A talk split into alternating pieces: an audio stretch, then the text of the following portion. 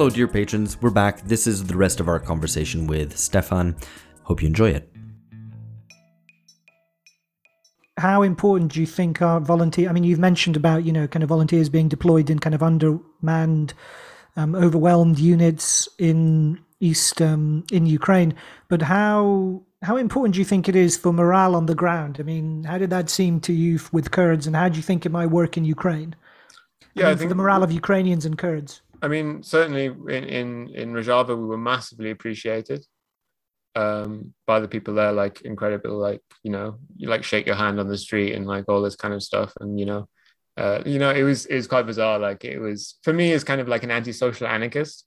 It was like a completely kind of transformative process as I suddenly became like like a completely respected member of of society. You know, like I'd gone from you know like squatting in a squat to becoming like kind of one of the most respected members of, of society in a country by completely normal people. And that was obviously incredibly uh, uh, good for kind of purging me of kind of negative uh, negative politics. You- Mm. I mean, would you still uh, say you're an anarchist, or has has that No. has that now been transformed into a, a, a more? I don't want to say anarchism is necessarily antisocial, but into a more a more pro-social. Um, yeah, no, like I, I first became kind of like a social anarchist, a more social anarchist, but then I think I decided that kind of the the political system in Rojava was not really compatible with anarchism. Uh, the kind of the party structure wasn't really compatible with anarchism, and that kind of pushed me towards being like first a libertarian socialist, but now I mean I just I think it's a bit pointless to describe yourself. But if someone asks me, I'll just say I'm a Marxist or a communist or whatever. No, I guess uh, yeah. I guess the, the sort of, in, to a certain extent, labels are, are secondary, but it's interesting to sort of to hear you describe that that experience, and um, you know, I guess what what effect it would have. Um, Yeah, I mean, it's, had. I've I've I wrote about quite a lot, kind of the Rojava is kind of alleviating this kind of antisocial politics a lot in my forthcoming book, How to Stop Being a Teenage Nihilist. Oh, excellent. That's a great yeah, that's great. plug, I- plug the book, plug it as much as I just, possible. but I want to, I just want to, so I guess. I still haven't talked about the Ukrainian volunteers, but I will. Well, and also I just wanted to tie it in because so I, it's a debate. I mean, I teach, I kind of, or I te- touch upon um, the Comintern kind of army in the Spanish Civil War um, as part of the courses that I've taught at the University of Kent. And uh, one of the, you know, I mean, I'm not an expert on it by any means, but one of, I know one of the historiographical debates about the international brigades in the Civil War is how important were they militarily, you know, and um, there's, you know, kind of, it's one of these open ended debates with different sides in it. So I'm just curious, you know, how do you view the military effectiveness or off the back of your experience and, you know, kind of your networks and so on? How do you think, how are they more mainly politically important or do they, can they, make a kind of a military difference or maybe it's kind of uh, you know maybe the question itself is misconceived Yeah, I think I, I mean I think they're always going to be a small minority, even when they are like in the Spanish Civil War, very large, and they're often going to be kind of quite disconnected and ragtag. Uh, if they're leftists, they're less much less likely to have military experience. But from my experience in Rojava, um, our units of internationals were considered kind of some of the most effective units out there, and kind of um, like kind of uh, battalion commanders would be like very happy to have like a, a, a, platoon of international volunteers in their unit because they were some of the kind of the most effective and kind of organized uh, and disciplined fighters.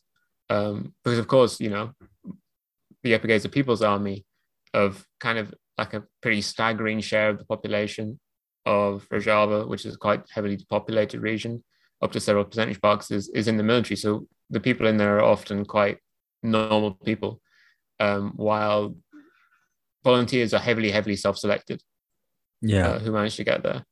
Um, so I mean, you know, with uh, international socialism hanging by a thread, as as as you put it, um, with that, you know, with that in mind, you know, the, the War Nerd, the podcast, uh, reckons that the PKK and its affiliates are man for man probably the best mountain infantry in the world. So I guess you know this would be the ultimate nerdy question uh, for podcasters and maybe former guerrillas uh, who'd win in a fight. You know, ISIS, uh, Azov, or or the YPJ for that matter, the YPG. I think Azov probably aren't up to the same level. I think Azov are kind of, well, they were. They kind of Azov, as traditional Azov has been deleted. They were successfully denazified Though obviously it's led Mm. to then 10 more Azov brigades being formed. But I think the Azov brigade was like a pretty effective unit, quite quite good, very disciplined, obviously, that they held out for so long in, in Mariupol. But they didn't they don't have kind of the experience and kind of the insanely kind of uh, experienced military commanders that PKK has. Um, and so obviously, I mean, you know, who- who would who would win between ISIS and and and, and PKK if we cut it down to those two? Just read a history book, mate. We did. very good, very good. Um, well, at least you can't you can't let the so- you can't let the nihilists win, whether you're whether you're fighting teenage uh, nihilist tendencies or uh, or actually ISIS on the ground. But I, I think in Ukraine for the volunteers, I think they can be used effectively. I think, for instance, in Severodonetsk, um, they threw in the volunteers for for a couple of weeks there, and they managed to turn the tide briefly for about a week there, and kind of extend the defense of that city for a couple of weeks. But they're kind of a very limited resource uh, that you don't kind of want to waste, and it's a big problem. Like the thing is, if you get 100 Ukrainians killed, you can kind of conceal that in the media. But if you get 100 Americans concealed, uh, well, Americans talk. I mean, military wives talk. Western military wives will will tell everyone everything. And so, kind of concealing this kind of stuff and controlling the media narrative once you involve Westerners becomes a lot harder. Yeah, Yeah, it's a really sure. good point, actually. Yeah.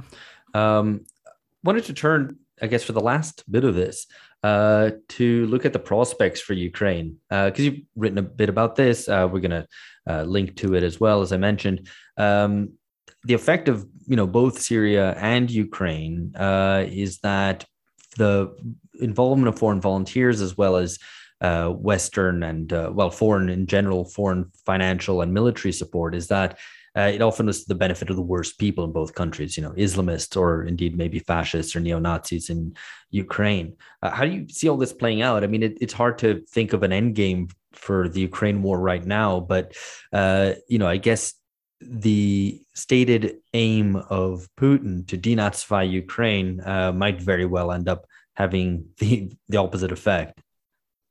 Yeah, I, th- I think definitely we're looking at a scenario where instead of Ukraine being denazified and demilitarized, Ukraine is going to be nazified and militarized. Yeah. Um, for instance, recently there was a battle on two twin cities on a river, um, Severodonetsk and, and. And the Russians engaged quite en- engaged in quite an effective military operation. They first took Severodonetsk, which was on the east bank, and then through a series of shaping offensives in the south, basically enveloped Lysychansk to the sufficient degree that kind of the Ukrainians were forced to withdraw from there. But as a plan to demilitarize Ukraine, uh, the Russians move so slowly with kind of their artillery strategy that all these kind of elite and effective units of Ukrainian military, including foreign volunteers, mechanized units, and so on, were able to safely withdraw from this pocket. And so instead of kind of having a decisive battle in Donbass, there's only one more city, one more major city to capture in um, in in Donbass, Luhansk. The Russians have not managed to destroy the Ukrainian military, and instead, apart from Mariupol, rather than giving a decisive, heroic last stand, the Ukrainians have withdrew their forces further. And so you'll have a situation coming this winter where the Russians will probably have taken Slavansk and maybe, you know, kind of they're getting close to Kharkov again. Maybe they're getting close to, um, to Dnieper or somewhere else, but the, the war won't be in any way closed in which either side would like. Yeah. Uh, and so then we're looking at a situation over the winter where Ukraine is an absolutely devastated country. Um, I pointed this out in the kind of Nazification article, but you know, Ukrainians kind of celebrate strikes on Russian rear positions, but every strike on a Russian rear position is a strike on Ukraine. Recently, they've been bombard- bombarding Kherson Bridge, uh, but this is obviously like a, a Ukrainian. Mhm, This is yeah. Ukrainian infrastructure. They obviously continue to claim Crimea while really hyping up. They're constantly trying to hype up the idea of kind of striking the oil rigs there, striking the bridges there, which obviously this is all officially Ukrainian stuff. And then obviously on the other side, the rest of Ukraine is, is getting battered by Russian cruise missile strikes. And beyond any of that stuff, the economy is, is completely disappearing. Uh, no one's working, no one's getting paid, no one's paying their utility bills. um, the Ukrainian kind of gas operators is nationalized, but it's basically actually, do you know actually what kind of the main source of revenue uh, Naftogaz is getting at the moment? The main source of revenue is Russia. Right. Yeah. Since the war has started, uh, Naftogaz has been paid a few hundred million dollars by the Russians because of transit fees. Throughout this whole war, European heating gas has not just been coming through Russia, but Russia has been paying Ukraine to pump it through Ukraine. And I think that's also important to show how far we are, we are away from a total war. And what, you know, obviously the, the Russians want to call this a special operation and, you know, other people want to call it war. But the special operation, military operation kind of uh, name isn't kind of absurd in the sense that Russia is not going all out here. Um, and they're kind of still keeping up kind of institutional obligations. They're trying to pay their foreign debt.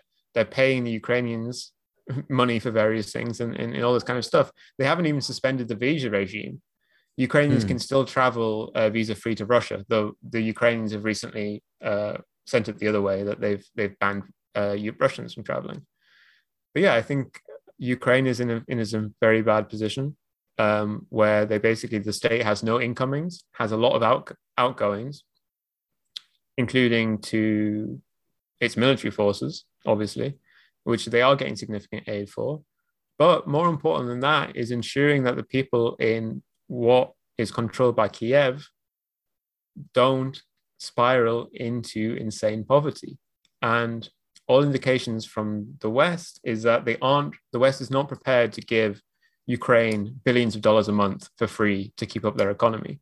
Rather, the indication is that the EU and the US will give them billions of dollars for the military, but are very reluctantly giving them like a billion dollars every three months. And this is a loan.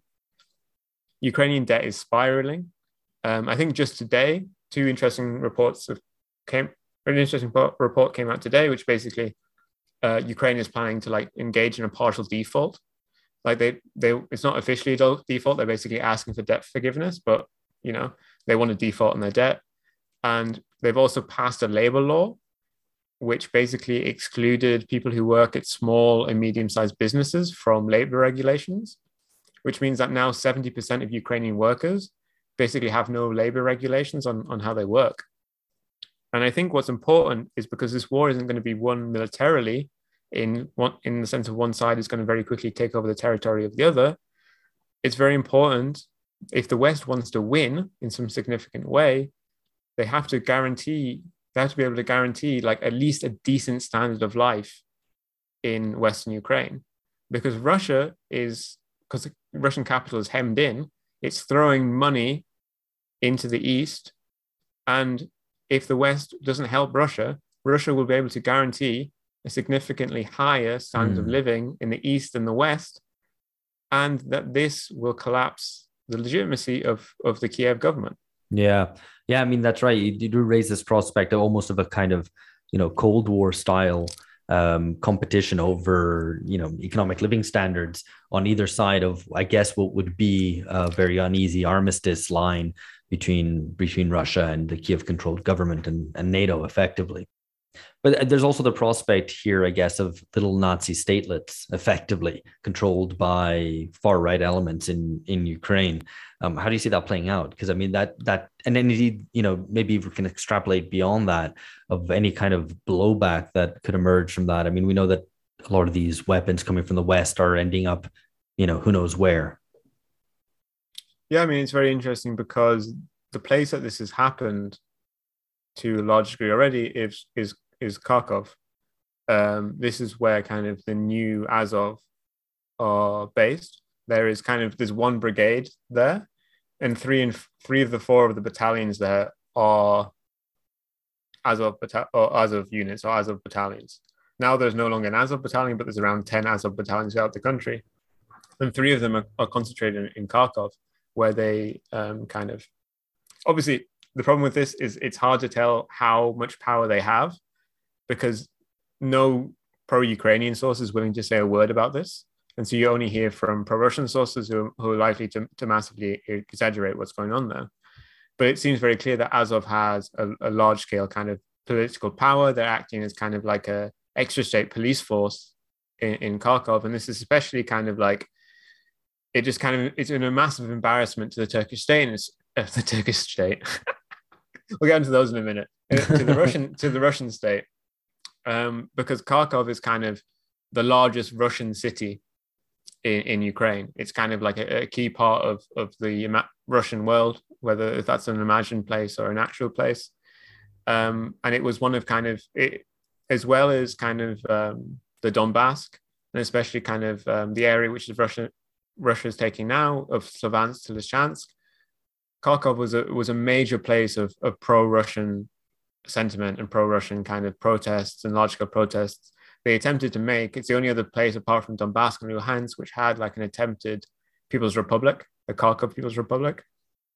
Um, but it was crushed with with kind of great violence, and now is kind of controlled by Nazis and is continually being shelled by Russia, continually alienating the people there in this million strong Russian city, who are you know each day leaving the Russian world because of, mm. on one hand, the, the actions of, of Ukrainian far right paramilitaries, and on one hand, the, the actions of the Russian state. Yeah, absolutely. Um, maybe just to round this off, then we should double back to Syria uh, because it's been knocked off the front pages, to say the least, um, by Ukraine. And wanted to hear your thoughts, I guess, on what you think happens next there. It's actually interesting to note that, uh, with the exception of Macron, uh, Bashar al Assad has outlasted all the Western leaders who tried to get rid of him Obama and Trump in the US, David Cameron and Theresa May in the UK, and Angela Merkel, of course, over a long period in, in uh, Germany. Um, so, how do you see it playing? How do you see things playing out in Syria now? So, obviously, your, your last episode on uh, Rojava was called The End of Rojava. Yeah. But obviously, we we see sit here two and a half years later, and it's still going on. And we had we put a question mark on it. um, yeah, we always put a question mark to to give yourself some plausible deniability. Except yeah. the end of the end of history. There's no question mark there. There's a colon. So. Um, there, there was obviously there's been two Turkish military operations against Rojava. Uh, both were limited in scope. One took the region of Afrin away from Rojava, and the other one took the like a border strip between Tel Abyad and Serikani away from Rojava. But neither of these have been knockout blows. But obviously, it places in a situation where what's going to happen to this kind of um, this this government? Where is it just going to slowly be eaten up by Turkey?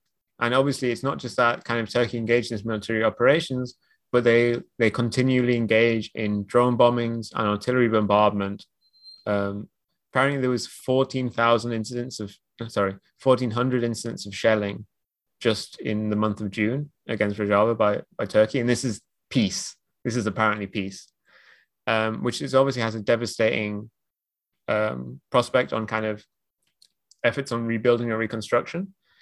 In February, the Americans made a very major move, which was to exclude northeast Syria from US sanctions uh, previously it had been subjected to Russian uh, American sanctions in the sense that if any company operated in Rojava or the rest of Syria, they would be sanctioned by the US. And would be, basically you had to choose between Rojava and the US, and obviously no one's going to pick Rojava. Mm. No, no company is going to pick, pick Rojava in this case. And so Rojava was then excluded from these restrictions in February, and this was seemed to be like an incredibly positive move, not just for Rojava but for the rest of Syria, because obviously, you know, if you import stuff into Rojava, there's open trade between uh, areas controlled by the YPG and the areas controlled by the Syrian government. And so this would basically be a partial sanction lift on all of Rojava, uh, all, all of Syria, sorry. But the situation is, because of that move, Russia, since then, Turkey has been escalating the situation. And capital is not willing to enter into Rojava because of the situation where Turkey is continually escalating. Basically, as soon as the US said that they were going to let, lift sanctions on Turkey, Turkey began to talk about a third military operation in Rojava. Today, it seems like there was a, a, a conference between uh, the leaders of, of Russia, Iran, and Turkey, and it seemed that Turkey, uh, Iran, and Russia have rejected. Basically, they haven't given permission for Turkey to engage in a third military operation.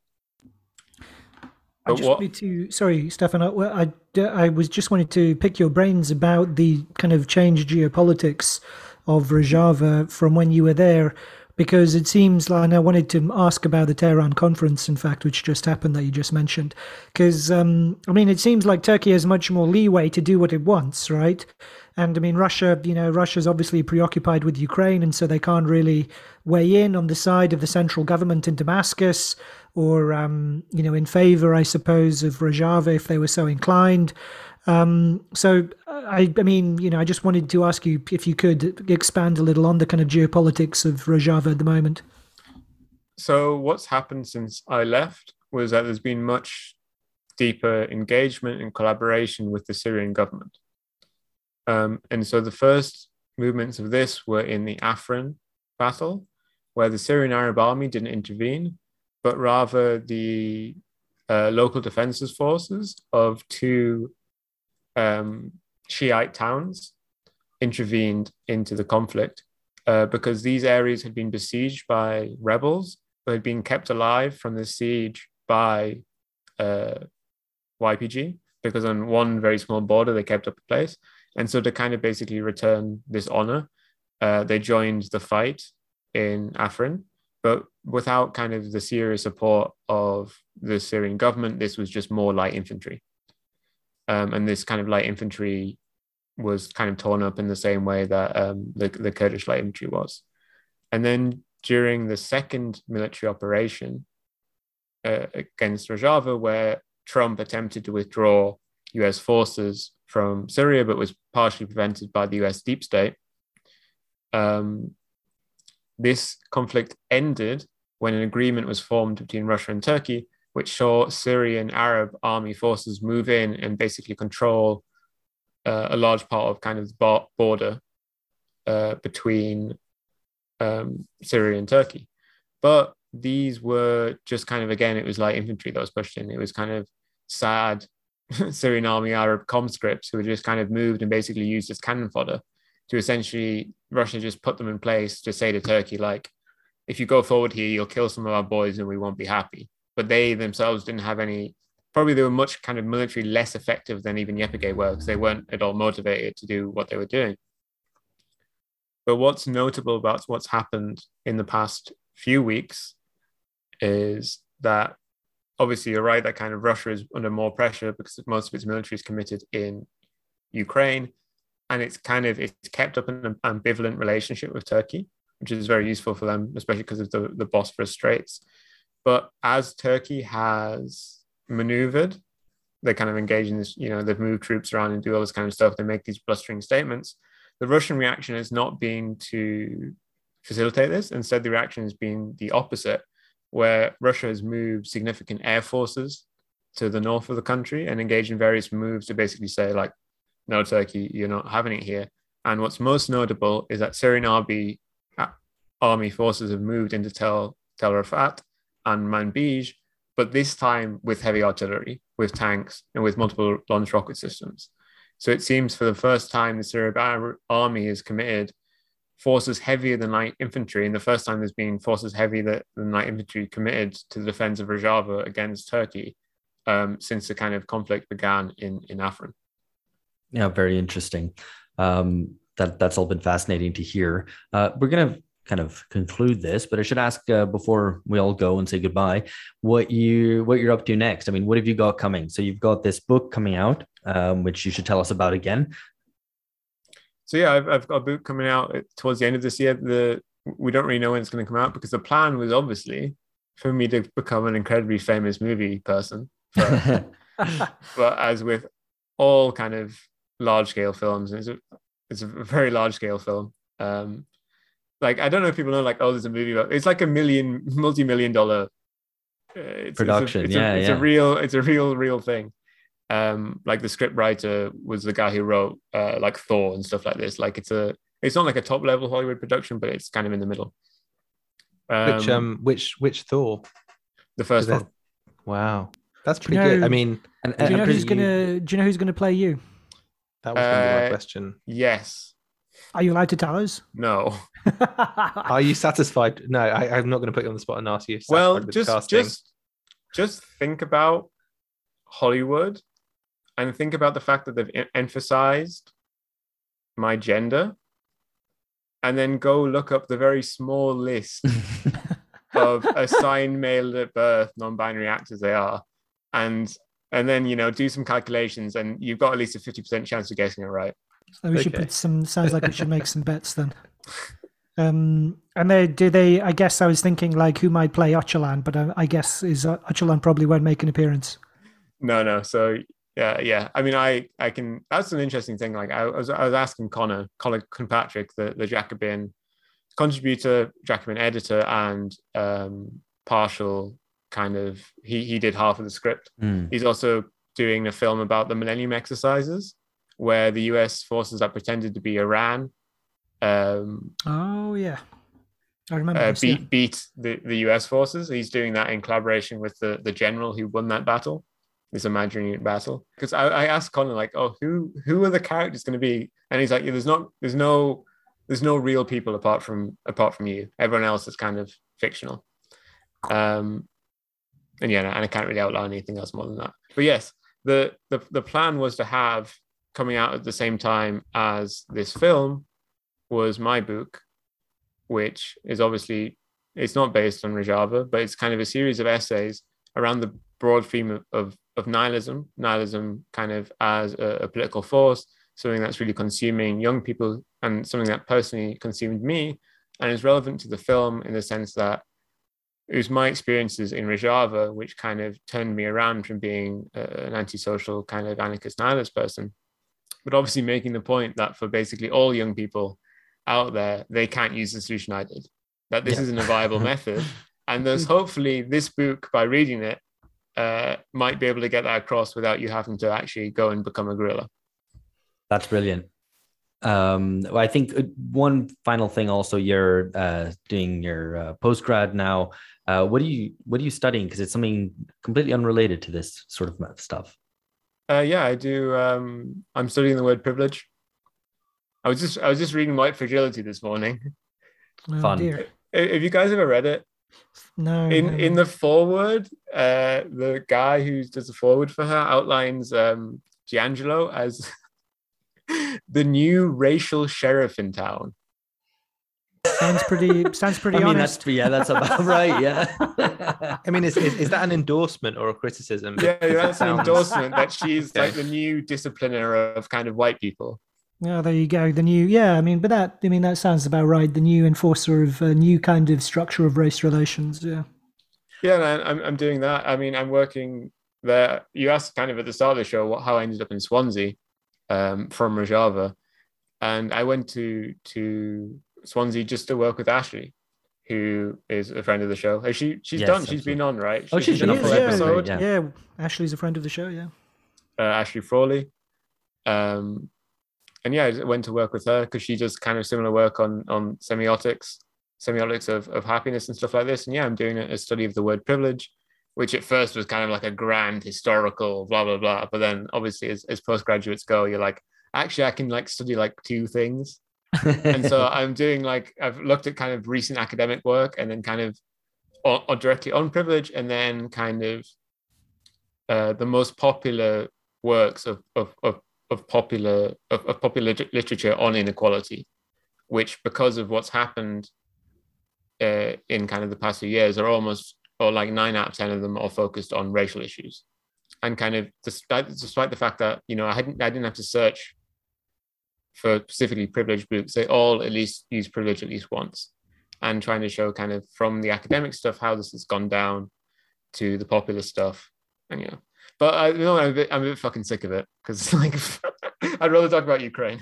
Yeah. No, indeed. Uh, Par for the understandable. course. Spoken like a course. true a true Spoken like a true price grad. Yeah. yeah, yeah. Um, I should, actually. should, should we before say that it's we- been our, our privilege to have you on? No, we probably Ah, shouldn't. It's been our right to have you on. yeah.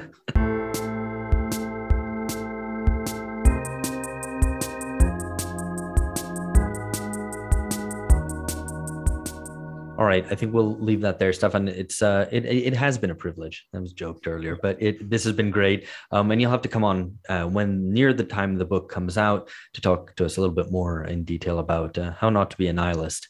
Um, and so I don't ask questions like, you know, well, you know, Phil, if uh, if someone was to play you in a Hollywood movie um, as an academic and podcaster, who would it be?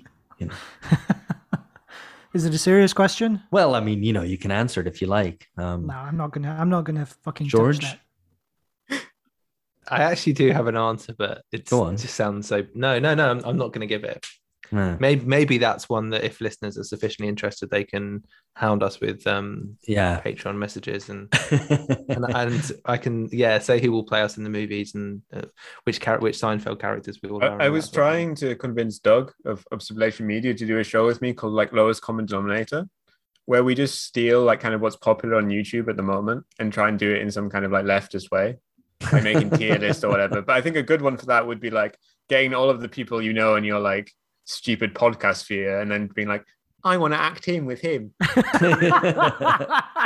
well, stay, That's actually stay- a great yeah. idea. For that is actually a great idea. S- Stay tuned, Bunga listeners. This uh, unfortunately might be what is coming your way because that would really be the lowest common denominator to just steal that idea and do it ourselves. Well, it's a threat to Doug. I'll make him listen to this and then be like, Doug, if we don't do lowest common denominator, the Bunga boys are going to steal it. I'm I'm always so happy with sending threats to Doug. Hi, Doug. Um, all right, well, we're gonna have to stop this here. This is getting ridiculous. Stefan, thank you very much. It's been fascinating, and uh, we will catch you all later uh, another time. Uh, we'll be back in a week. Catch you then. Bye bye.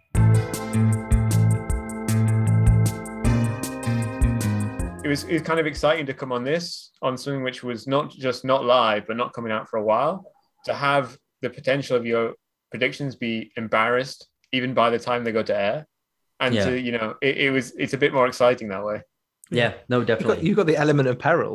Like w- what could happen?